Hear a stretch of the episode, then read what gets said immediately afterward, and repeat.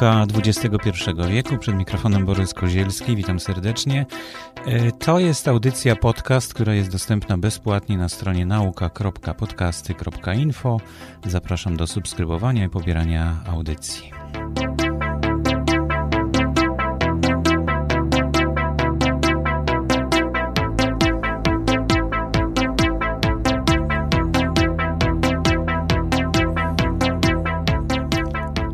Dzisiaj w studiu e, jest ze mną Agnieszka Szóstek. Witaj, Agnieszka. Witam. E, bardzo się cieszę, że udało ci się w końcu dotrzeć do, do naszego studia. trochę to zajęło, prawda? Tak, trochę to zajęło, tak mniej więcej pół roku, nie, już no. prawie, prawie rok. Ale jak widzisz, jestem wytrwały. E, Agnieszka, Agnieszka jest wykładowcą projektowania jak to nazwać właśnie? To jest e, proces projektowy zorientowany na użytkownika. E, to jest jedna rzecz, to jest taki jakby core tego, co robię. Mhm. E, natomiast zajmuję się, znaczy moim celem jest projektowanie doświadczeń, czyli skupianie się na budowaniu wartości emocjonalnej w, we wszelkich rzeczach, które projektujemy, czy to są produkty, czy usługi, technologie, no, czyli jakby ktoś szukał w internecie, to user experience. Tak, tak. Właśnie, temat jest niezwykle ciekawy. E, ja już od dawna się interesuję y, tą, można powiedzieć, chyba nową nauką, a na pewno nowym zawodem, który mhm. powstaje. Dużo zawodów ginie y, w naszych czasach. E, piekarze przestają piec chleb z dziada pradziada. Drukarzy już dawno nie ma wielu zawodów. E, fotograf, zawód, który ja uprawiałem, też powoli się kończy. Ale powstają nowe zawody właśnie i to chyba jest jeden z takich nowych zawodów. Zdecydowanie. No właśnie, to co to takiego właściwie jest? E, co to jest e, to user experience? Czy to da się przetłumaczyć na polski? Generalnie tłumaczy się to jako projektowanie doświadczeń. Wydaje mi się, że to całkiem niezłym tłumaczeniem tego, co jakby chce się osiągnąć, bo jeżeli pomyśl, pomyślisz o korzystaniu z czegokolwiek, to masz takie dwie warstwy, y, które determinują to, jakie są twoje odczucia y, związane z korzystaniem z, no, z dowolnej rzeczy. Czy to jest bank, czy to jest kubek, y, czy to jest podróż pociągiem, wakacje i tak dalej. I to jest ta warstwa pragmatyczna, czyli co dostaniesz, funkcjonalność, mm -hmm. użyteczność, że wiesz, co zrobić, że rozumiesz afordancję tak zwaną, czyli to na przykład jak, jak trzymać kubek, bo ma ucho, no to ucho -hmm. mówi, że trzeba go trzymać za to ucho. E, ale jest też ta warstwa emocjonalna, ta warstwa, e, o niej się właśnie mówi warstwa taka emocjonalna albo hedonistyczna. E, I to jest ta warstwa, warstwa, która określa to, jak się czujesz korzysta, korzystając z czegoś. No bo jak dostaniesz kubek, który jest ciężki, albo jest brzydki, albo jest... Lepki. Lepki. Dokładnie. To, to, to, to, to pragmatycznie no możesz się napić. Jest szansa, znaczy daje Można ci to. Użyć. Tak, mhm. natomiast przyjemności z tego wielkiej nie ma. I tutaj chodzi o to, żeby zacząć myśleć o projektowaniu jako o projektowaniu właśnie tej warstwy z perspektywy tej warstwy e- emocjonalnej, co jest strasznie trudne. Jest trudne z kilku powodów. E, po pierwsze, każdy z nas odczuwa różne rzeczy na różny sposób. No tak, właśnie. Mhm. Nie ma jakiegoś jednego wzorca. Nie. Na przykład idziemy do tej samej restauracji. Ty idziesz i ja idę i może się okazać, że mamy zupełnie inne odczucia, zupełnie inne wrażenia, zupełnie czegoś innego oczekiwaliśmy od takiej wizyty. Więc to jest jeden problem, że jest strasznie subiektywne. Co innego jest dla ciebie przyjazne, a co innego dla mnie może być i dla innych ludzi. Mhm. Dokładnie. Druga rzecz jest taka, że y, możesz iść do tej samej restauracji raz ze znajomymi, w dobrym humorze, a raz wściekły i jakby twój stan emocjonalny zdeterminuje to, czy będziesz miał dobre doświadczenie, czy będziesz miał złe doświadczenie. Znaczy gorsze lub lepsze, może nie dobre mm -hmm, czy złe. Mm -hmm. Nie mówiąc o tym, że coś się może wydarzyć w trakcie, co na to do, twoje doświadczenie może wpłynąć. Czyli tam jest dużo dynamiki w tym, w tym doświadczaniu. -hmm. Czyli co? Czyli trzeba po prostu tak wprowadzać klienta, żeby uzyskał jakiś e, stan wyjściowy na początku? Tak. Czyli przez taki korytarz ma przejść, żeby mu to wszystko przeszło, co miał za sobą? A... Właśnie nie, nie, nie do końca, nie jest to takie proste. Gdyby to było takie proste, to by było super, natomiast właśnie nie jest. E, sytuacja jest taka, że doświadczenie składa się z trzech elementów. E, to, jest twoje, to są twoje oczekiwania, czyli takie mhm. subiektywne wyobrażenie, tego, czym to doświadczenie może być w przyszłości, które sobie tworzymy w głowie. I tworzymy je bez względu na, znaczy każde, każda rzecz, którą robimy, każdy kontakt, interakcja z produktem, z usługą i tak dalej, e, jest tak naprawdę przez nas wyobrażona wcześniej. No tak, czyli trzymając się tej restauracji, wyobrażam sobie, że pójdę i coś smacznego zjem. Albo, że będzie, atmosferze. albo właśnie, że będzie miło, mhm. że będzie romantycznie i tak dalej, i tak dalej. Jak mhm. ci rzucę hasło Poczta Polska albo PKP, to też masz natychmiast wyobrażenie. Masz ten model swój mentalny, mhm. który jest oparty na poprzednich doświadczeniach, na tym, co mówią ludzie i tak dalej, i tak dalej. No więc jest, jest, wchodzisz z jakimś oczekiwaniem, większym, mniejszym. Teraz zaczyna, zaczyna się do, tak zwane doświadczanie. To są doświadczanie, w przeciwieństwie do doświadczenia, to są takie sensoryczne, momentaryczne, około 3-5 sekundowe wrażenia, które mamy. To mogą być wrażenia smakowe, dotykowe, mhm. temperatura, zapach, no wszystkie, wszystkie takie sensoryczne rzeczy, które nas otaczają. Dźwięk, wrażenia wzrokowe. I to jest doświadczanie. Czyli to jest ten taki proces, który się wydarza właśnie, gdzie idziesz, przechodzisz przez korytarz i tak dalej. I tutaj jest ta największa dynamika i największa subiektywność. Ale koniec końców, jak wychodzisz z tego, e, czy zakończysz to, tą interakcję, to wychodzisz i mija jakiś moment i zaczynasz mieć nagle doświadczenie. Czyli zaczynasz mieć wspomnienie mhm. tego całego doświadczania, które tak naprawdę jest różnicą pomiędzy Twoimi oczekiwaniami, a tym, co dostałeś. Mhm.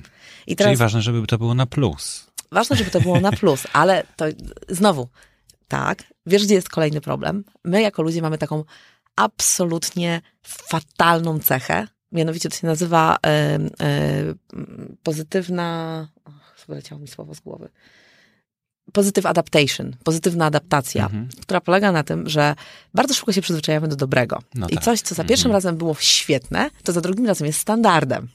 No tak, i, i trudno jest temu znowu sprostać. No mhm. właśnie. I teraz kwestia jest taka, bardzo, bardzo często w kontekście doświadczeń mówi się o tak zwanym efekcie wow.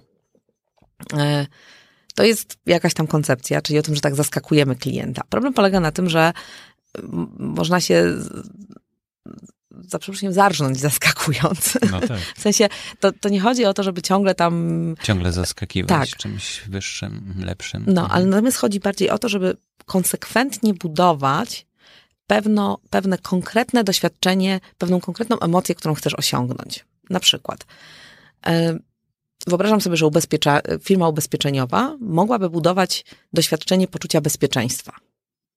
Czyli mogła, mogłaby w swoim takim wizji doświadczenia, na które stawia, postawić na to, że e, bez względu na sytuację, w której się znajdziesz, oni cię w jakiś sposób z niej wyratują, pomogą. Mm, no, no nie? I dają ci takie poczucie bezpieczeństwa, że bez względu na wszystko, twoja wina, nie twoja wina, yy, nie wiem, trzeba, najpierw działamy i pomagamy, a potem mm -hmm. rozpatrujemy całą mm -hmm. sprawę i potem ewentualnie dochodzimy do jakichś tam konsekwencji. No w Polsce jest, znaczy zresztą w wielu firmach ubezpieczeniowych jest odwrotnie. Najpierw będziemy się tam dręczyć przez lata, a potem może ci coś zapłacimy. Mm -hmm. No więc to, to jakby jest takie zabijanie tego doświadczenia. Z drugiej strony yy, i, i, to, i taka wizja, że, że dajesz bezpieczeństwo, trochę determinuje to, gdzie robisz ten efekt wow, gdzie, gdzie budujesz swoją kompetencję i swoje mhm. usługi, a z czego rezygnujesz? No bo takie budowanie efektów wow, że tutaj różowa piłeczka, a tam czerwony gwizdeczek, no to trochę też nie o to chodzi. To nie chodzi o to, żeby tam były jakieś, ciągle jakieś fajerwerki, mm -hmm, tylko chodzi mm -hmm. o to, mhm. żeby bardzo konsekwentnie w, w jedną konkretną stronę budować świadomość człowieka, tą emocjonalną, która opisuje tą główną cechę, która jest istotą działania danej organizacji, czy jest istotą działania danego produktu. Zresztą to na przykład pięknie widać w produktach takich tak zwanych designerskich, gdzie bardzo często to, co, na co jest stawiane, to jest estetyka. I bardzo konsekwentnie jest wiele produktów tworzonych, niekoniecznie dla wygody, niekoniecznie dla y, elastyczności, niekoniecznie dla, dla dopasowania do małych przestrzeni, które często mhm. w Polsce są, ale dla wartości estetycznej. I to jest to doświadczenie. No tak. Ale wróćmy może y, do samego początku. Skąd to się wzięło w ogóle? Bo to takie myślenie, no to już jest y, późny etap rozwoju, że tak prawda. powiem, czy tak bliski etap mhm. rozwoju. Wcześniej myślano o produkcie, że ma po prostu być, spełniać swoje funkcje, czyli mhm. żarówka ma świecić, mydło ma myć, ciasto ma być smaczne, mhm. prawda? Potem okazało się, że jednak to nie jest to wszystko, co powinno być, bo żarówka okazało się, że za długo świeci i, i, że, i że jednak wypadałoby ograniczyć czas jej świecenia, to znaczy ci, którzy produkowali, tak się zmówili o zmowie żarówkowej, pewnie słyszałaś. Nie? Oczywiście. Więc i, i tutaj zaczęły grać różne inne czynniki, natomiast właśnie to, o czym mówisz, to już jest chyba taki najwyższy etap, bo to jest jak gdyby skoncentrowanie się na, na człowieku, który korzysta z tej mhm. usługi bardziej niż na swoim produkcie. Mhm. Bo właściwie już nie koncentrujemy uwagi na tym, żeby mydło myło, tylko żeby użytkownik, który korzysta z tego mydła, e, żeby to spełniło jego oczekiwania, a to niekoniecznie jest, e, może się okazać, że ważniejsze dla niego jest na przykład ładny zapach mydła, a nie to, czy ono faktycznie myje. No, to znaczy użyteczność zawsze musi być, no bo, no, okej, okay, no. nie zawsze. Są produkty i są rozwiązania, które założenia są nieużyteczne i jakby to jest ich wartość, no ale to jest raczej rzadkość. Mhm. Jeżeli mamy takie produkty codziennego użytku, no to jednak jest ta warstwa pragmatyczna, ona musi być zaspokojona po to, żeby móc budować tą warstwę emocjonalną. Najpierw trzeba zasypać dołki, a potem dopiero usypywać górki, no bo mhm. wiesz, często jest też tak, że ktoś zrobi właśnie jakiś tam yy, show, jakiś fajerwerk, a wszyscy mówią, Boże, no tutaj zainwestował tyle kasy, a tutaj nie posprzątał jakichś tam rzeczy, nie mhm. wiem, to, to mi nie działa, tam to mi nie działa, to, to się rozsypuje, e, to jest źle wyszlifowane i tak dalej, więc to trochę też nie o to chodzi. Chodzi o to, że, no że, tak. że, no, że mhm. musi, być, musi być ta podstawa, na której można budować to doświadczenie. No tak, no, to się wzięło też z tego, że no, mhm. wszyscy już umieli produkować takie mydło, które myje i, mhm. i teraz trzeba się czymś wyróżnić, no, prawda? No, no. Więc to był kolejny etap, ale właśnie y, w momencie, kiedy pojawiły się komputery, to chyba tak naprawdę tak zwany interfejs, czyli to, co mamy przed twarzą, przed komputerem, e, patrząc na to. Tutaj się pojawił chyba ten problem, co, mhm. co, pokazać użytkownikowi, żeby on wiedział, co zrobić. No znamy wszyscy programy komputerowe, które są przyjazne, które mają przyjazny interfejs i takie, których no, nie rozumiemy, prawda? No. Albo musimy się długo uczyć, albo studiować jakieś książki, instrukcje obsługi do, do obsługi jakiegoś programu, który mamy przed oczami tak mhm. naprawdę. Mhm. I, I właśnie ten drugi skrót e, CHI to jest właśnie chyba stąd się wzięło, prawda? I ten, i ten user experience to jak gdyby wyrósł z tego CHI, tak? Czyli mhm. Computer Human Interaction. Tak, tak? dokładnie. Mhm. Znaczy w ogóle historia zaczęła się w latach 70., e, kiedy to pojawiły się tak zwane PC-ty, czyli personal computers. 70. E, już? 70. no, 72 chyba, czy 4, mhm. jakoś tak. E, I okazało się, że, znaczy, bo w momencie, kiedy jeszcze komputery były, no bo powiedzmy tam to od lat 40. komputery się zaczęły pojawiać e, i e, znaczy takie, które już dało się ogarnąć, bo chyba nawet tam pierwszy, tak nawet wcześniej, tam lata 20. No w każdym razie, mm, kiedy komputery były tymi komputerami w firmach dużymi, takimi tam mainframe i tak dalej, i tak dalej, no tam byli wykształceni, wykwalifikowani pracownicy, którzy te komputery mhm. obsługiwali. W momencie, kiedy y, komputer został zminiaturyzowany i zamienił się w personal computer, y, w tak zwanego peceta i wylądował u ludzi w domu, no to okazało się, że nie da się ich wykwali wykwalifikować. Znaczy jakby no tak. już, nie ma, mhm. już nie ma takiej przepustowości i możliwości, więc yy, i to był taki ciekawy okres, gdzie dość mocno rozwijała się nowa dziedzina psychologii wtedy, która się nazywała psychologią poznawczą, cognitive psychology. Yy, i, I ci inżynierowie, którzy robili te interfejsy wtedy, yy, powiedzieli, no dobra, no wygląda na to, że musimy niestety zająć się tymi ludźmi, trochę zrozumieć, jak oni funkcjonują, no bo nic za grzyba nie chcą zrozumieć tego komputerowego języka. No i, a, a my nie umiemy inaczej, bo my tylko po komputerowemu. No więc wzięli tych, tych e, psychologów, e, którzy zaczęli e, no, mówić o tym, jak ludzie reagują na różne rzeczy, takiej od strony poznawczej, mm. jak widzą rzeczy, jak, że, że interfejs ma centrum i peryferia, że rzeczy, że czytamy od lewa do prawa w, w kulturze mm. zachodniej, więc to w jakiś sposób tam powinno być ułożone, że ludzie w jakiś sposób skanują informacje, że Y, no, no, no, wszystkie takie rzeczy związane właśnie z, y, z tym, jak poznajemy świat. Y, I to zaczęło być wykorzystywane do projektowania interfejsów i interakcji. Problem wtedy polegał na tym, że sama technologia była na tyle nisko rozwinięta, że bardzo często wszelkie decyzje projektowe podlegały ograniczeniom technologicznym. To znaczy, jeżeli decyzja projektowa, która mogła być korzystna dla użytkownika, wpływała negatywnie na to, że ten system nie był w stanie coś, czegoś zrobić, mhm. no to automatycznie system wygrywał. No bo to była, pamięć była mała, prędkość e, była ekran mała, był ekran mhm. był mały, wszystko było małe. E, no więc w związku z tym jakby ta technologia bardzo silnie determinowała to, jak, jaka funkcjonalność, jakie jakie działania mogły być e, wykonywane przez, przez te interfejsy i interakcje, które były projektowane. I to była no, taka... to mimo to można było jednak coś zrobić. Oczywiście. To, to był ogromny postęp, bo ludzie byli w stanie z tego skorzystać, w mhm. przeciwieństwie do niebycia w stanie z tego skorzystać. E, ale to była taka era użyteczności. E, I wtedy to projektowanie, te elementy, ponieważ no, ta technologia jakby bardzo mocno determinowała wygląd kolejnych rozwiązań, to ten element projektowy przychodził na samym końcu procesu projektowego. On się pojawiał w testach użyteczności, w ewaluacjach, gdzie jakieś takie raczej drobne rzeczy były zmieniane niż stawał, niż, niż to, że, że, że człowiek stał się jakby podstawą myślenia projektowego mhm. i jakby projektowania całego rozwiązania. Rewolucja się zrobiła w, no w zasadzie już tak w późnych latach 90. Okazało się, że no tam ta technologia już szybko się rozwija i że coraz więcej można robić. Co więcej, okazało się, że użyteczność jest istotna, ale niewystarczająca do tego, żeby ludzie chcieli z czegoś korzystać.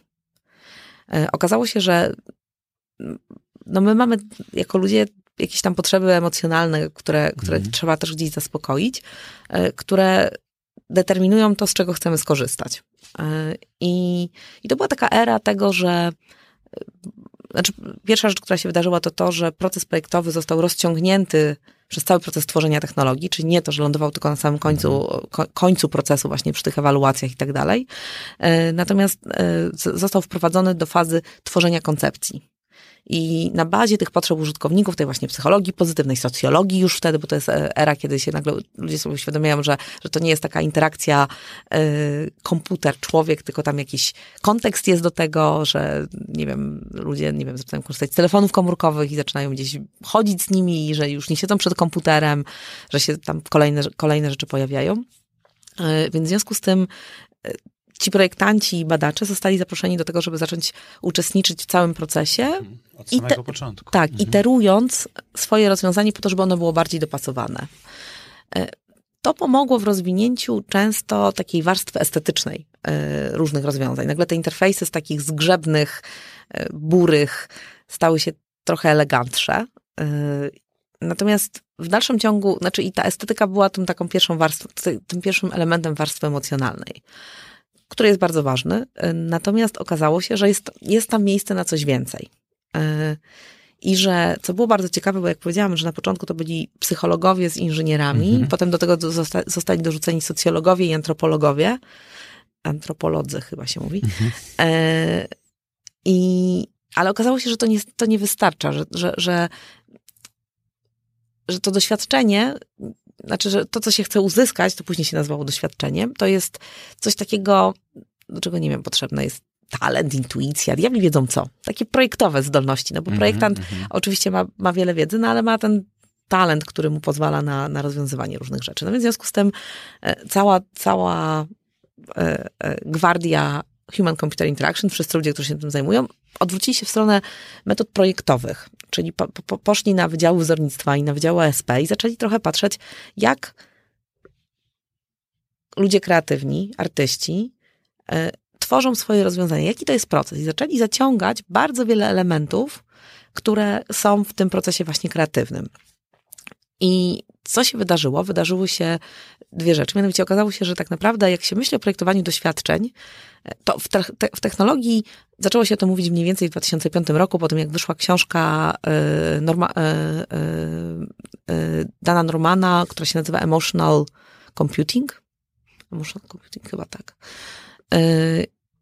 Natomiast jeżeli chodzi o takie tradycyjne, analogowe projektowanie, to ta warstwa emocjonalna, czy w, mhm. w, w, sztuce artystycznej, czy w projektowaniu artystycznym, ona zawsze tam była. No bo się tworzyło takie unikatowe, piękne przedmioty, które no, miały za zadanie wzbudzać emocje. I okazało się, że bardzo wiele bardzo ciekawych rzeczy można z tych dziedzin takich bardzo tradycyjnych projektowych zaciągnąć. I, i to połączenie technologii, nauk humanistycznych i projektowego takiej kreatywności zaczęło gdzieś przekształcać znowu tą dziedzinę e, w myślenie o tworzeniu doświadczeń. Natomiast to jest bardzo trudne. E, bardzo niewiele firm jest jeszcze na to, na to gotowych. No właśnie. Ale wiele już mhm. korzysta z tego, prawda? Nie, nie, wiesz co, wiele, wiele firm o tym mówi. w warstwie y, słownej to się mocno pojawia. Customer experience jest nowym buzzwordem y, ostatnich, y, szczególnie ostatniego roku. Natomiast tak naprawdę naszym głównym kłopotem w Polsce, bo to trochę jest inaczej na, na, na, na zachodzie, gdzieś tam za granicą niż w Polsce, to jest to, że nie ma wielu miejsc, gdzie można się tego nauczyć. Więc trochę, trochę jest problem jajka i kury, mianowicie masz ludzi, którzy chcieliby to robić, ale nie mają się gdzie nauczyć, więc się uczą trochę sami mhm. i, i, próbują to gdzieś wdrażać, no ale ponieważ się nauczyli sami, nie mają certyfikatów, no to menadżerowie nie chcą tego uznać i to się tak zapętla w taki... No tak, ale przecież efekty są y, właściwie, no, może nie natychmiastowe, ale bardzo widoczne i odbijają się na biznesie przecież, prawda?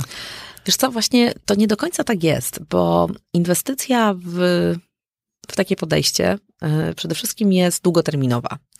Tam mhm. nie ma zmiany produktowej. Wprowadzasz produkt, masz za miesiąc wyniki. Tutaj wprowadzanie kolejnych zmian daje ci wyniki po kilku miesiącach, po roku.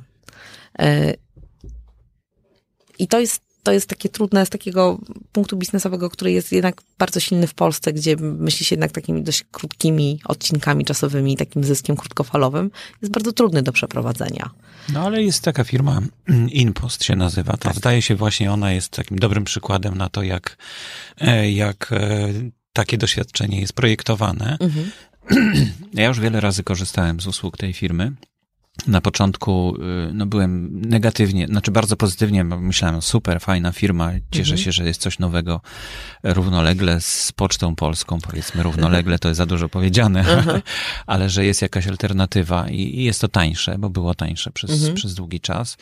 No potem zgasły te moje emocje, jak dowiedziałem się, że list mój, który wysłałem, doszedł po trzech, czterech tygodniach na Aha. miejsce, bo jeszcze infrastruktura nie była zbyt no rozbudowana, tak. teraz mhm. może to inaczej wygląda. W każdym każdym razie paczkomaty, które powstały, mm, no to jest y, według mnie rewolucja w ogóle w, mhm. w, myśleniu właśnie takim dostępowym. No ja zdecydowanie wolę dostać paczkę do paczkomatu, który mam mm, na odległość spaceru, i mogę sobie pójść e, o drugiej w nocy, bo na przykład wtedy mi przyjdzie ochota, żeby tą paczkę odebrać, a nie stać w kolejce na, na, na poczcie, a wcześniej jeszcze otrzymać awizo, które no, listonosz przyniesie albo nie przyniesie, bo tak, tak, tak działa poczta niestety. Tak, tak, to prawda. Także no, firma skorzystała, bo chyba e, tych paczkomatów jest coraz więcej i coraz więcej użytkowników przez to. Mhm. I wcale to nie jest droższa usługa niż ta, która była taka tradycyjna. Mhm. Nawet chyba tańsza już w tej chwili. Mhm.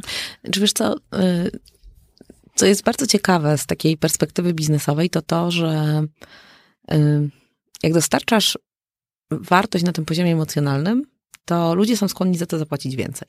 Albo przynajmniej tyle samo, co konkurencji. Mhm. Bo to daje ci... Okej, okay. wrócę jeszcze znowu Takie do... poczucie dopasowania chyba, tak? Tak, ale, do... mhm. ale wiesz co, to nawet nie jest to. Znaczy, to jest to, to jest to, tylko spróbuję to trochę wytłumaczyć od strony y, naukowej. Jest taka teoria, która mówi, że 96% ludzi, znaczy to nawet nie teoria, bo to badania były, y, jak, się, jak ich dopytasz, o czym tak naprawdę marzą w życiu, to powiedzą ci, że marzą o tym, żeby być szczęśliwym. Y, 50% naszego poczucia szczęścia to są nasze uwarunkowania genetyczne. Czyli jak ktoś jest optymistą, no to jest szczęśliwszy po prostu. No. E, I to, jest, I to się opiera na takim e, efekcie, który się nazywa happiness set point, czyli taki punkt, do którego bez względu na to, co nam się wydarzy, dobrego czy złego, zawsze wracamy. To trwa dłużej lub krócej, na przykład przy bardzo traumatycznych yy, wydarzeniach w życiu. Taki powrót do tego poziomu szczęścia może trwać nawet do dwóch lat. Mhm. Yy, dużo szybciej spada, jak się coś dobrego wydarzy. Yy, I Mamy to, no więc mamy to jakby genetycznie gdzieś tam za, zakodowane w sobie. I są dwa inne czynniki. 10% y, naszego poczucia szczęścia to są nasze rzeczy materialne. Domy, samochody, pieniądze i tak dalej, i tak dalej. To się wydaje, że daje dużo poczucia szczęścia, natomiast to jest szczęście to momentaryczne. Czyli to jest taki moment, że jest wow, szał, a potem to wszystko spada i wraca do tego happiness set point. Mhm. Natomiast 40% naszego poczucia szczęścia to jest nasze zachowanie i nasz stosunek do życia. Czyli to, jak myślimy o sobie, jak myślimy o naszym życiu, jak myślimy o tym, co się dookoła nas dzieje i tak dalej. I teraz, jak pomyślisz o, yy, o tym, że, że Inpost dał alternatywę do, do Poczty Polskiej, to stworzył coś, co dało tobie poczucie autonomii. Mhm. Czyli on, on odpowiedział na twoją wewnętrzną potrzebę, motywację, wartość, która, która jest potrzebą autonomii, czyli tego, że mogę odebrać swoją paczkę wtedy, kiedy chcę. Mhm. I to jest mój wybór. A nie jest mi to narzucone przez urząd, który się zamyka o szóstej. No tak. Kiedy jesteś jeszcze w pracy albo w środkach komunikacji, próbując w desperacji dotrzeć do owegoż urzędu. E, I wydaje mi się, że e, ta wyjście właśnie od tej potrzeby emocjonalnej, czyli powiedzenie sobie, co my tak koniec końców chcemy dowieść temu klientowi na tym poziomie emocjonalnym, e, nie podejrzewam, żeby Impost to zrobił specjalnie. Myślę, że, że, że, że, że, trochę im się to pewnie wyszło, fajnie wyszło, ale nie było to świadome zamierzenie. Znaczy myślę, że mieli bardzo fajny pomysł na, na biznes i, i, i to gdzieś się przełożyło na taką ogromną wartość emocjonalną. E, natomiast jeżeli by się o tym pomyślało i przygotowało się to konsekwentnie, to przy biznesie, który szczególnie jest bardziej skomplikowany, no bo no, Impost nie jest bardzo skomplikowanym biznesem. No nie, no ale wiesz, tam też jest efekt wow. Bo, o, zdecydowanie. przychodzisz do, takiej, do takiego paczkomatu i tam ktoś do ciebie mówi nagle. Mm. Wiesz I, I że wow, kurczę, ktoś do mnie mówi, tutaj mam przyłożyć, a tutaj y, kod pokazuje i to sczytuje ten kod i otwiera się skrzynka i tam jest moja paczka. No to są wszystko takie efekty, nie? O, zdecydowanie. I to, to buduje. Ja myślę, że to nie, to jednak, no może nie było tak e, oparte na, konkretnie na, na tej nauce, e, o tym, na tym projektowaniu, mhm. ale myślę, że ktoś naprawdę myślał o tym, jak to ma wyglądać. I właśnie, jeszcze jedna rzecz mnie interesuje, bo większość takich e, sklepów, czy takich miejsc, do których przychodzimy i widzimy właśnie, że, że one są, mają jakiś charakter. Czy to będzie Starbucks, czy to będzie e, jakaś biblioteka, czy, czy jakaś kawiarnia. Są właściwie projektowane przez jedną osobę. To znaczy, nie mówię, że tą samą, tylko mhm. że jak gdyby zamysł całości ma w głowie jedna osoba. Mhm i, I efekt, jeśli ona ma wpływ na to, jak, ta, jak to miejsce będzie wyglądało, no to, to właściwie te bardziej ciekawe i te, te fajniejsze miejsca, takie, które mają charakter, właśnie wydaje mi się, że są projektowane przez jedną osobę. To tak jak, y, nie wiem, Jobs mhm. przecież produkował y, y, iPhony, tak, i no to, to, to, też był jak gdyby chyba jego pomysł w większości, Och, myślę, że tam jest ogromna legenda zbudowana dookoła tej historii. Chyba bym nie chciała, znaczy chyba bym nie, nie powiedziała tego aż tak ostro, w sensie, że to jest jedna osoba. Wydaje mi się, że to jest spójna wizja. Mhm. Bo to nie musi być koniecznie jedna osoba. To może być po prostu to, że wiemy, gdzie chcemy dojść i wiemy, gdzie idziemy na kompromisy, a gdzie na te, kompromisy, na te kompromisy nie idziemy. Mhm. E, tutaj wrócę do Apple'a jako do przykładu. Rozmawiałam ze dwa lata temu, czy ze trzy, E, z ludźmi, którzy byli odpowiedzialni za budowanie doświadczenia w sklepach Apple'a. E, I oni sobie postawili taką wizję, właśnie wizję projektową, która mówiła, że ma być pełna kontrola. Czyli dla mnie pełna kontrola to, może, to jest to, że wchodzę do sklepu i nikt mnie nie zaczepia i ja tam mogę spędzić ile czasu chcę, oglądając cokolwiek chcę, dotykając wszystkiego, wiesz, mhm przyglądając się, próbując i tak dalej, ale na przykład dla innych osób y, taką wartością może być to, że jest ten konsultant obok i ich prowadzi. Y, I jak masz taką wizję projektową, y, to zaczynasz powoli, znaczy to, to ci daje możliwość kwestionowania status quo. Czyli możesz na przykład to, co oni zrobili, to powiedzieli, zakwestionowali pierwszą rzecz, kolejkę do kasy. Bo dlaczego jest, dlaczego jest kolejka do kasy? No bo tak jest łatwiej sprzedawcą, tak, ewentualnie. Nie do końca. Wiesz to kolejka do kasy ma e, wyjaśnienie historyczne, mianowicie e, kolejka zawsze się tworzyła, ponieważ dawno, dawno temu kasy były mechaniczne. A nie elektryczne. Mhm. czy też elektroniczne. No więc w związku z tym no była ta jedna szuflada, do której trzeba było tą gotówę wrzucić. No i była jedna tylko taka kasa w sklepie. No to się kolejka do niej ustala- ustawiała, żeby do niej dotrzeć. No ale żyjemy w czasach, które są jednak mocno skomputer- skomputeryzowane i okazuje się, że wcale, wiesz, wszyscy mają terminale jakieś małe, za które można, wiesz, przez które można płacić. No kolejka jest kompletnie bez sensu. I to jest trochę odwrócenie roli y, w tym kontekście, że to nie klient czeka na konsultanta czy na sprzedawcę, tylko sprzedawca podchodzi i załatwia sprawę z klientem gdziekolwiek w sklepie. Mhm. No ale znowu, wizja pełna kontrola, czyli pełna kontrola daje ci to, że możesz zapłacić gdziekolwiek chcesz, pozwoliło na to, żeby zakwestionować bardzo utarty, stary zwyczaj, który wszędzie działa, że płaci się stojąc w kolejce przy ladzie. No. Mhm. I wydaje mi się, że chyba takim. To, to, jest, to jest jeden z tych elementów wziętych od projektantów, że projektanci e, są kształceni w taki sposób, żeby patrzeć na świat innymi oczami. To znaczy, albo patrzeć swoimi oczami na inny świat. W tym sensie, że, że patrzysz na przedmiot i możesz go widzieć takim, jakim jest, albo możesz widzieć, jakim, jakimi innymi alternatywnymi przedmiotami mógłby być. Mhm.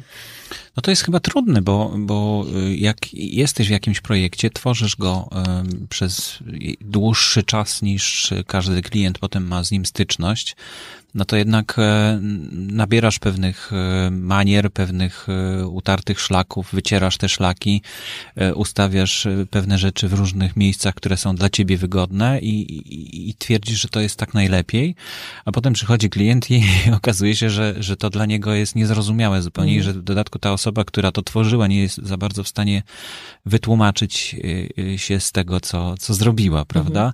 Czyli potrzebne jest zawsze takie spojrzenie z zewnątrz, e, czyli to się robi co? Na podstawie badań y, klientów, którzy przychodzą do tego sklepu, jak to się, jak to się testuje? Wiesz co, No bo to każdy, kto będzie zatrudniony w takiej firmie, y, nawet przy user experience, czyli będzie, będzie projektował, no to on też nasiąknie tą wewnętrzną atmosferą tej firmy i, i, i też zacznie mimo woli myśleć już nie, nie tak świeżo. Mhm. Znaczy, wiesz co, są, jest, to jest w ogóle ciekawe pytanie. Znaczy, jest, jest kilka rzeczy. Przede wszystkim e, taką w ogóle bezwzględną podstawą to jest umiejętność bycia empatycznym.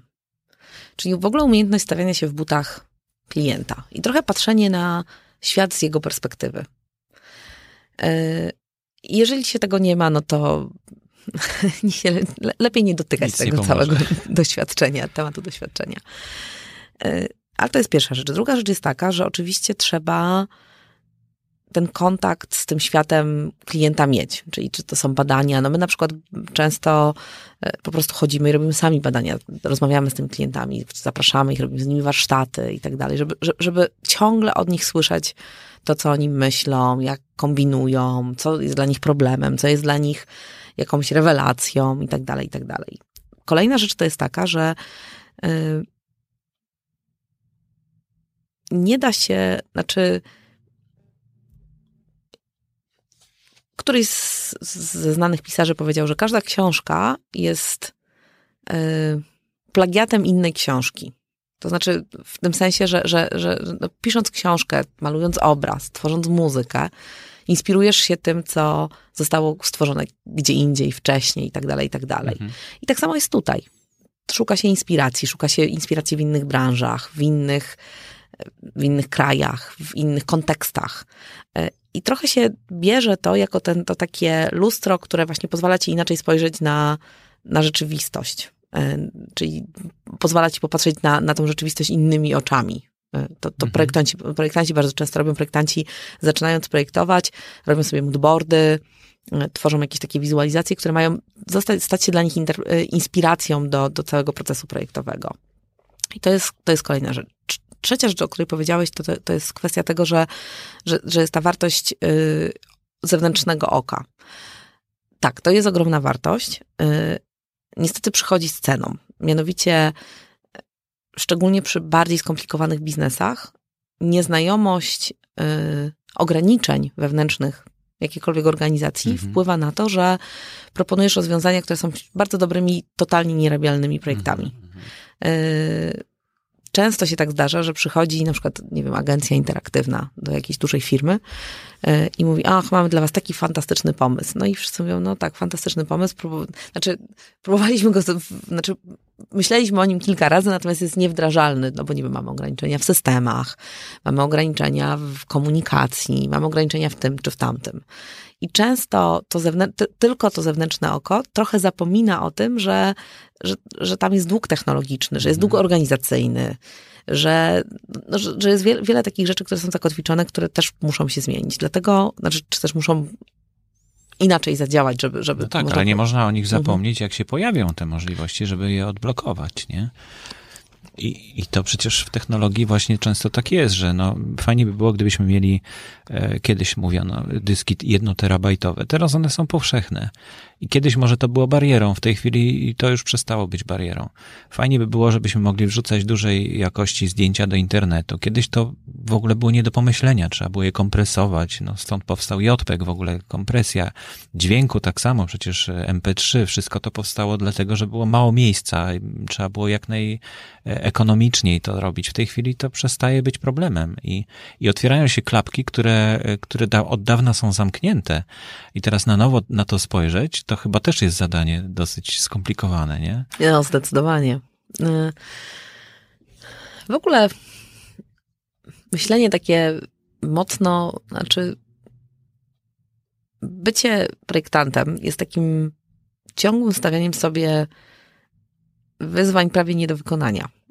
To jest ogromną frajdą e, w tym zawodzie, ale też no, wymaga takiej silnego charakteru i takiego trochę też niepoddawania się. Pro problem główny z ludźmi, którzy pracują w user experience, czy projektują user experience, czy projektują w ogóle jakieś takie rzeczy interaktywne, y, jest to, że bardzo często my jesteśmy idealistami. Chcielibyśmy zrobić taki idealny świat dla tego użytkownika, a bardzo często z różnych powodów tego świata nie da się zrobić idealnie. Y, więc generalnie do jakiegoś stopnia te nasze działania są skazane na niepowodzenie. W sensie, że nie, znaczy ja nie ja pracuję w tym zawodzie kilkanaście lat już w tym momencie. E, no i nie, oprócz doktoratu, który był takim moim e, projektem, który zrobiłam dokładnie tak, jak chciałam, no to cała reszta oczywiście rozbiła się o jakieś ograniczenia. E, znaczy rozbiła. Nie była wdrożona tak, jak ja sobie to idealnie wyobraziłam. Wcale nie wiem, czy to jest gorsze. E, wydaje mi się, że czasami to, że są ograniczenia pozwoliło na to, żebym, żebym to ja wyostrzyła jeszcze bardziej to, co chcę zrobić. no na było, pewno. No. Przecież trzynastozgłowskowcy powstawały dlatego, że są trzynastozgłowskowcami. Dokładnie, no. I są taką piękną poezją dzięki no. temu. I to trzeba zmieścić właśnie w takim e, rytmie i w takim no. narzuconym sobie samemu jakimś przymusie. Więc tak. tutaj to można te ograniczenia wykorzystać jako coś, co zmusza do takiego bardziej efektywnego myślenia chyba. Mhm. No właśnie, ale opowiedz o tych e, rzeczach. Pracowałaś w Google przecież e, i tam jednym z twoich pomysłów, zdaje się, był Priority Box, który teraz, no bardzo się da, już dalej to wszystko poszło, prawda? Mhm.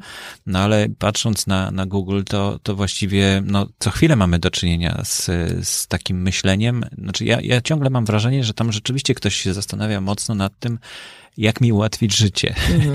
Jak mi ułatwić życie, y, korzystając y, z e-maila, korzystając y, ze stron internetowych, no w ogóle ze wszystkiego, z tabletu, z telefonu. No jak, jak zmieścić taki duży ekran komputera na, na ekranie telefonu? No właściwie się nie da. No można niby powiększać, powiększać, ale to trzeba przesuwać. To jest strasznie niewygodne. Natomiast te pomysły i rozwiązania często są właśnie zaskakujące i bardzo takie fajne i ciekawe. Mhm. I, i, I to chyba wymaga takiej atmosfery właśnie, jak, jak w takiej dużej firmie jak Google, prawda? Że, że tam jest y, no, myślenie zgodne z tym, y, czego oczekują właśnie, że to, że to jest podstawą projektowania chyba, to myślenie o użytkowniku. Hmm. Wiesz co, to jest w ogóle ciekawa, ciekawa rzecz, mianowicie mm, ja byłam w Google w 2008 roku E, w Curychu e, i myśmy byli, byłam w ich tak zwanym engineering lab, czyli w biurze inżynierskim, e, w którym pracowało wtedy 400 osób, z czego nas było 8 sztuk mhm. na 400 inżynierów, więc te proporcje no nie były jakieś takie bardzo pozytywne.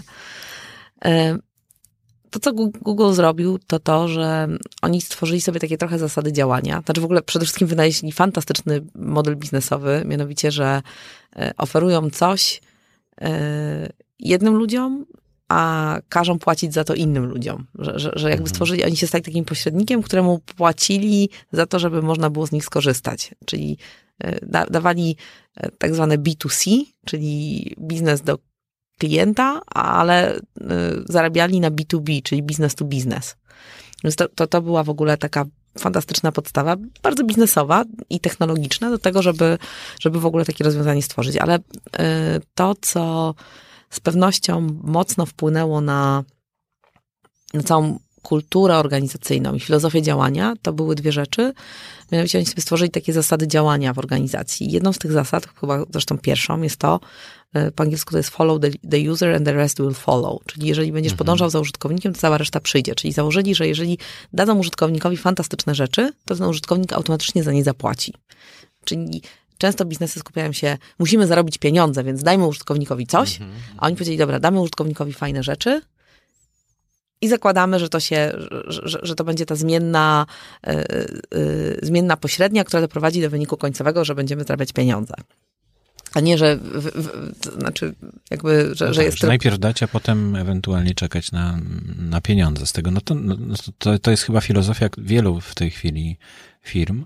Ale najbardziej to widać chyba właśnie w, w tych działaniach Google'a, bo przecież tak. YouTube jest, y, no, jest sporo narzekań też na YouTube'a, mhm. ale y, jak się na to spojrzy tak świeżym okiem, no to zastanawiasz się, że no jak to, dali ci nieograniczone właściwie miejsce na dysku, na jakimś serwerze. Dostępność te, tych filmów jest na całym świecie e, fantastyczna.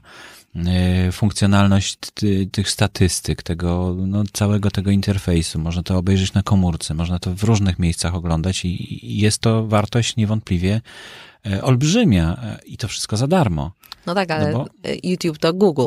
No tak, tak, ja No wiem. właśnie, więc, więc jakby ta filozofia yy, Google'owa gdzieś na, na YouTube się też przełożyła w, w, mhm. w, tym, w, tym, w tym kontekście. Mm, to, co to, co jest ciekawe, bo jak, jak właśnie jak ja tam byłam, to um, myśmy jako projektanci byli wsadzani do priorytetowych projektów. Um, w sensie takich, które gdzieś tam miały duże znaczenie dla organizacji, ale też nasza rola była raczej taka pomocnicza niż definiująca. Mhm. Y, I czytałam ostatni artykuł y, o tym, że przez wiele lat Google, znaczy były tam jakieś próby y, postawienia na projektowanie niezbyt skuteczne, szczerze mówiąc. Znaczy, oczywiście ci projektanci tam byli, natomiast y, jednak to jest bardzo inżynierska firma i wiele rzeczy było determinowanych takim podejściem stricte technologicznym. Y, do momentu, kiedy notabene Apple wypuścił kolejnego iPhone'a i, i zaczął tam strasznie Google'owi deptać po piętach, i Larry Page, który wrócił wtedy, znowu został CEO, to jest 2010 chyba rok, z tego co pamiętam, e, powiedział, dobra, stawiam na design, design jest ważny. E, no i nagle okazało się, że ci biedni projektanci, którzy gdzieś tam byli popłochani po różnych kątach i no tak strasznie dużo do powiedzenia nie mieli. Znaczy mieli, ale nie dramatycznie dużo. E, okazało się, że on ich wyciągnął na taki poziom, gdzie to oni zaczęli determinować, że muszą być spójne, musi być spójny sposób pokazywania jakichś rzeczy, że nie może być 60 kolorów niebieskiego na wszystkich interfejsach wiem, gmailowych czy jakichś tam innych i tak dalej, i tak dalej. I zaczęli nagle wrzucać całą tą filozofię myślenia projektowego do tworzenia kolejnych produktów. Y, I to, i tu zresztą po Google można zobaczyć, to jest powolna zmiana. To nie jest rzecz, która się wydarzy przez rok to jest zmiana, która trwa, no, jeżeli oni zaczęli w 2010, no to do dzisiaj jeszcze nie dojechali do końca. Fakt, no że dużo mają. Ale, ale jednak wyjście od tej właśnie perspektywy użytkownika i projektowej zaczyna sprawiać, że te produkty stają się nie tylko użyteczne, ale też zaczynają mieć tą, tą resztę, tą, tą taką warstwę, że aż się chce z tego skorzystać. No tak, tak, niewątpliwie. No to Inbox jest takim już y, najlepszym przykładem tego, jak to, jak to daleko zaszło. No. To już jest coś chyba poza wyobraźnią.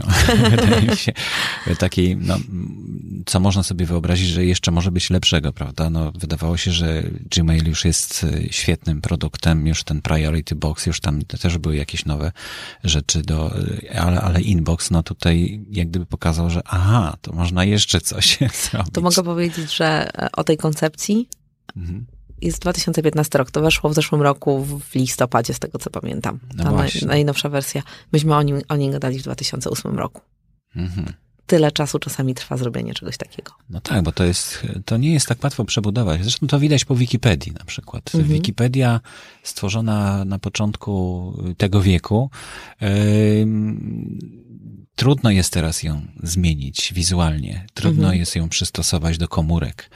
E, bo, bo jednak cała masa jest zaszłości, a poza tym to nie jest jedna firma, w której ktoś rządzi i powiedzmy y, z, zmieni coś i powie teraz wszystko prze, prze, prze, robimy tak jak e, na nowy wzór. To się nie da.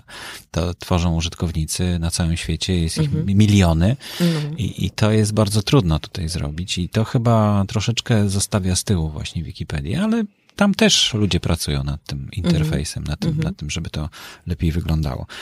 Aga, jeszcze chciałem się ciebie zapytać, bo yy, jak można wykorzystać właśnie w małej, dużej, średniej firmie, we własnej firmie, jak ktoś ma właśnie, jak zacząć? Jak, jak to zrobić, żeby mm, zacząć myśleć właśnie projektowo? Znaczy myślę, że takim pierwszym krokiem to jest, y, bez względu na firmę, y, na rozmiar, na, na cokolwiek, to jest y, wyjście z własnego wyobrażenia na temat tego, kim jest klient i postawienie się w butach tego klienta, czyli zbudowanie tej empatii. Z reguły takie wydarzenia są wstrząsające. Okazuje się, że ci klienci są, nie są idealnymi biznesmenami czy idealnymi rodzinami, tylko mają swoje różne dziwne rzeczy. I, i pamiętam taki, mm, no, też między innymi y, robiłam taką całą serię, y, taki program edukacyjny dla Allegro y, dotyczący badań. I pamiętam, że jest taka metoda, która się nazywa shadowing, czyli metoda cienia, która polega na tym, że idziesz do swojego klienta i spędzasz, trochę chodzisz za nim przez cały dzień i obserwujesz, co robi, jak się zachowuje, mhm. no i trochę patrzysz, gdzie ten twój biznes, no bo one nigdy nie są, one są raczej pobocznymi elementami ludzkiego życia niż głównymi, no ale gdzie on tam powiedzmy ma jakieś znaczenie, co można by poprawić.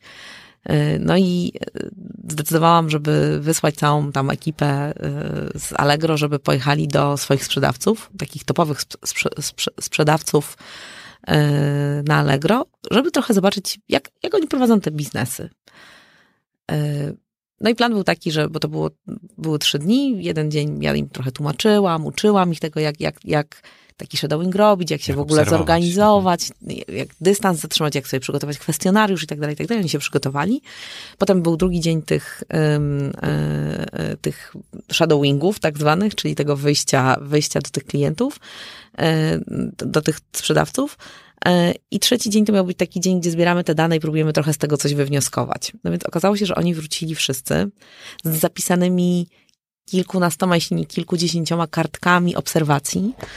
I wszystko, znaczy cały następny dzień minął na opowiadaniu historii. Myśmy mieli, poszło tam, nie wiem, 10 osób. 8 godzin te 10 osób mhm. opowiadało historię. To było, oni byli tak zaskoczeni tym, co zobaczyli, że to było niewiarygodne.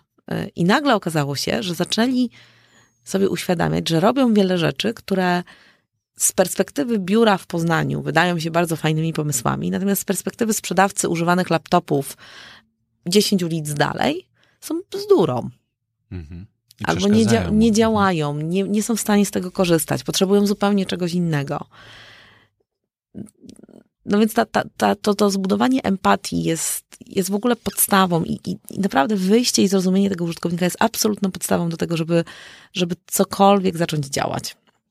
Drugim krokiem, który, który jest na pewno potrzebny, bo to jest, często jest tak, że ludzie y, przeprowadzają jakieś badanie, czy też takie, takie jak, o jakich ja mówię, czyli takich właśnie bardziej aktywnych, mhm. gdzie się z tym użytkownikiem wchodzi w jakąś interakcję, czy nawet robią badania marketingowe. To wszystko wraca do firmy oni nie mają zielonego pojęcia, co z tym zrobić. No bo jak ktoś nie jest projektantem, no to trudno mu jest wziąć i, i, i, i skonsumować kreatywnie wyniki jakiegokolwiek mhm. raportu. Um, I tutaj tu się zaczynają trochę schody, to znaczy warto jest pewnie mieć kogoś, kto pokaże, jak to się robi. Jest sporo osób w tym momencie, które wspierają w takich zorganizowaniu warsztatów kreatywnych, bo trzeba też trochę poczuć, jak to jest, ale jak ktoś chce spróbować sam, to jest taka książka, no niestety tylko po angielsku, która się nazywa Game Storming, która ma kilkadziesiąt, jeśli nie kilkaset przykładów różnych typów warsztatów i po prostu sugeruję wziąć taką, taki pierwszy skrypt, który tam pasuje do jakiegoś mhm. tematu i spróbować się trochę wykorzystać go do tego, żeby trochę inaczej pomyśleć o, o danym problemie. I jak, y, jak już się to zrobi, to kolejna rzecz, no bo jak ludzie robią takie rzeczy, oczywiście jeżeli to jest trochę inne, no to boją się kosztów. No bo zmienienie radykalne biznesu zadziała albo nie zadziała. Więc to, co ja zawsze rekomenduję, to jest to, żeby y, robić eksperymenty, y, prototypować jakieś rzeczy. Bardzo często, bardzo prosto można sprawdzić, czy coś działa na małej grupie użytkowników, na klientów. Spróbować przeprowadzić, nie wiem, y, zastosować nową metodę komunikacji, zmienić sposób pokazywania produktu, no cokolwiek tam komuś przyjdzie do mhm, głowy mhm i zobaczyć, czy działa. Czyli wziąć taki, taką sytuację tradycyjną, tą sytuację zmienioną i porównać i zobaczyć, ok, lepiej się sprzedaje, ludzie fajnie się czują, mówią o tym inaczej i sprawdzić w ten sposób, czy to ma sens, żeby wdrożyć to na, na cały biznes, czy może jednak niekoniecznie. No i jak ma sens, no to wdrażać. Mm -hmm. No już 50 minuta audycji będziemy musieli kończyć. Temat nie wyczerpiemy tematu. E, ja będę cię jeszcze prosił, żebyś mi podpowiedziała linki właśnie, które umieszczę w notatkach, żeby każdy, kto będzie zainteresowany, mógł sobie doczytać e, różne rzeczy. E, jest taka fajna strona storytelling tak. E. Waszych opowieści o tym właśnie, co, e, co z UX-em można zrobić i jak, jak można rozwinąć. E, opowieść o Nike na przykład, który zaczął w ogóle, wprowadził usługi do, do, do swojej działalności. No i parę innych takich historii, które są bardzo ciekawe, łącznie z tym doświadczeniem, które ty miałaś z lampą Philipsa, zdaje tak. się, prawda? Która tak miała świecić zależnie od tego, jak, jaki nastrój ma użytkownik tej lampy. Ja nie pamiętam dokładnie. Nie, tam historia była taka, że e, projektowałam taką lampę, która miała pomóc ludziom się relaksować.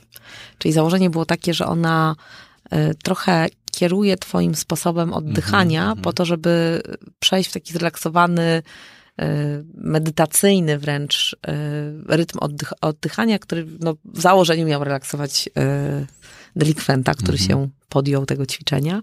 To był projekt, który robiłam dla, e, jeszcze w Holandii, to był ostatni projekt, który robiłam w Holandii, dla e, kryzysowego centrum psychiatrycznego. E, to jest takie centrum, gdzie ludzie przychodzą po jakimś ataku psychotycznym, czy, czy depresyjnym, mhm. czy maniakalnym i zostają tam przez trzy miesiące. I jeżeli wrócą do zdrowia, no to wracają do normalnego życia, no a jeżeli nie wrócą, to wracają, no, idą dalej do szpitala psychiatrycznego, czyli taki trochę bufor bezpieczeństwa pomiędzy, pomiędzy światem rzeczywistym a, e, a szpitalem psychiatrycznym. I tam ludzie są w no, bardzo różnym stanie. E, I okazało się, że kiedyś tam były prowadzone ćwiczenia e, jogi, które całkiem fajnie działały, natomiast z jakiegoś powodu pewnie jakiejś redukcji kosztów zostały ucięte. A jednocześnie okazało się, że ci ludzie, ponieważ oni żyją tam w grupie ludzi, innych ludzi, którzy mają swoje własne problemy, no to my zdrowi mamy takie czasami chęć zamknięcia się, odizolowania no tak. od innych, mhm. no to tak, takie osoby tym bardziej. No i jest coś, co się nazywa takim comfort room, czyli takim pokojem komfortu, gdzie mogą pójść, no i się zrelaksować. Problem polegał na tym, że tam nie było żadnych rzeczy do zrelaksowania się. Była konsola wideo, znaczy konsola do gier, DVD, e, jarzeniówka na, na suficie, no i tak szczerze mówiąc to tak średnio pomagało. No i myśmy zostali poproszeni, to, to była współpraca między Philipsem a Philips Lighting, a e, moją uczelnią, czyli Politechniką Weinhoven, Wydziałem, Wydziałem Wzornictwa, żeby zaprojektować, zaproponować coś, co można wstawić do tego pokoju, co pomogłoby tu ludziom się właśnie zrelaksować. No i myśmy trochę patrząc na, na ten sukces, o którym oni opowiadali, tych ćwiczeń e, jogi, trochę poszli tam w tą stronę, że wzięliśmy właśnie tą koncepcję ćwiczeń oddechowych jako rzecz, którą można przełożyć na światło, czyli światło może się w jakimś rytmie zapalać i gasnąć. No i w ten sposób stworzyliśmy taką lampę, która, która miała wspierać tych ludzi w relaksacji poprzez ćwiczenia oddechowe. No tak, i pielęgniarze nie chcieli wam oddać tak, tego to prototypu. Prawda. Tak, oni się też musieli relaksować. A to, a to nie ja myślałem, że to e, tak pomagało pacjentom, że oni właśnie dlatego nie chcieli oddać. Czy oni sami chcieli? Nie, nie, oni sami chcieli stosować. Przyz, przyznam szczerze, że ponieważ ja mam charakter dość choleryczny czasami, znaczy jestem z rodziny choleryków, więc czasami się też muszę zrelaksować i wyciszyć. Więc mój mąż, e, który jest inżynierem, zbudował mi taką no, lampę. W końcu, bo tam pisałaś, że, że w wolnej chwili to tak. spróbujesz odtworzyć. Tak, tak. Właśnie więc w związku z tym stoi u nas w sypialni. Co prawda to rozwiązanie, które zrobiliśmy w Eindhoven miało też taką poduchę, która dostosowała rytm, no bo każdy z nas oddycha trochę inaczej w innym rytmie, no więc właśnie. dostosowywała mhm. ten rytm do lampy. E, natomiast no, ponieważ ta lampa jest zrobiona stricte pode mnie, więc nie mamy poduchy, tylko wszystko jest ustawione pod mój rytm oddychania i bardzo dobrze działa. No ale jak on zmierzył ten rytm twojego oddychania? Masz jakiś stały rytm oddychania? Tak, każdy ma stały Aha. rytm oddychania. Mhm. E, wiesz co, to bardziej byłaby metodą prób i błędów za szybko, za wolno. No, Dobrze. Muszę się do Łukasza uśmiechnąć w takim razie. Pozdrawiamy Łukasza. Pozdrawiamy. Okazji. Jeszcze na koniec, jeszcze mamy chwilkę. Chciałam się zapytać, co z waszym podcastem? O, Radio Nowum, tak. Info, już od dawna nie nadaje. Mm. strona przestała funkcjonować, a co się stało z tymi podcastami, które były kiedyś? Wiesz co, one są, leżą u nas na komputerze. Y, wracamy cały czas myślami do tego, żeby, żeby zacząć coś nagrywać, no ale niestety zżera nas rzeczywistość.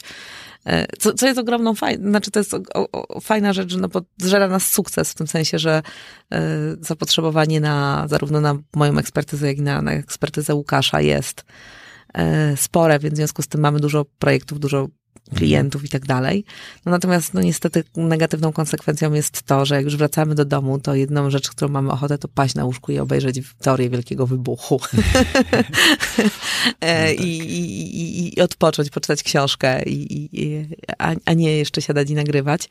E, mieliśmy, w zeszłym roku byliśmy, jak wspominałam ci, przez trzy miesiące w Nowej Zelandii i były duże plany, że wrócimy do nagrywania ale jakoś też nie wyszło może jeszcze potrzebujemy chwilę, żeby, żeby się ogarnąć. Natomiast jest to rzecz, o której zdecydowanie myślimy no i, mhm. i, i chcielibyśmy do tego wrócić. No tak, jak raz na 9 miesięcy tak mniej więcej wychodzi, że udaje ci się ściągnąć do studia. No właśnie. No fajnie, ale bardzo się cieszę, że przyszłaś. Dziękuję ci Dziękuję, za, za tą rozmowę. Myślę, że będzie inspirująca dla naszych słuchaczy również. E, moim gościem była Agnieszka Szóstek. E, Łukasz Szóstek to jest jej mąż, który też zajmuje się podobnymi bardzo rzeczami, bardziej technologicznie chyba, od tej strony technologicznej. E, no i muszę przypomnieć, że audycja jest finansowana przez słuchaczy, także jeśli ktoś, komuś się podoba, ta audycja i chcę, żeby były następne, to zapraszam do e, wpłacenia jakichś drobnych pieniędzy, drobnej kwoty na stronie mm, nauka.podcasty.info można znaleźć szczegółowe informacje, jak to można zrobić. No i cóż, do usłyszenia w takim razie następnym razem. Do usłyszenia.